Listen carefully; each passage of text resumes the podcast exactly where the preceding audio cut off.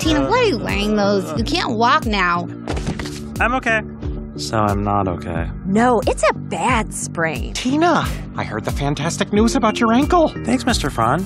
Wait, fantastic news? Recently, we were approached by a tech company. They're looking for a student to participate in a robotic mobility pilot program. Tina, you're really easy to talk to as a robot. Maybe being a robot isn't so bad. I just had my best conversation ever with Jimmy Jr. We talked for hours. It's been a while since we've seen each other in person. Yeah, Um, I'm gonna go. Oh, okay. I need you there as my date. Are you asking me or the robot?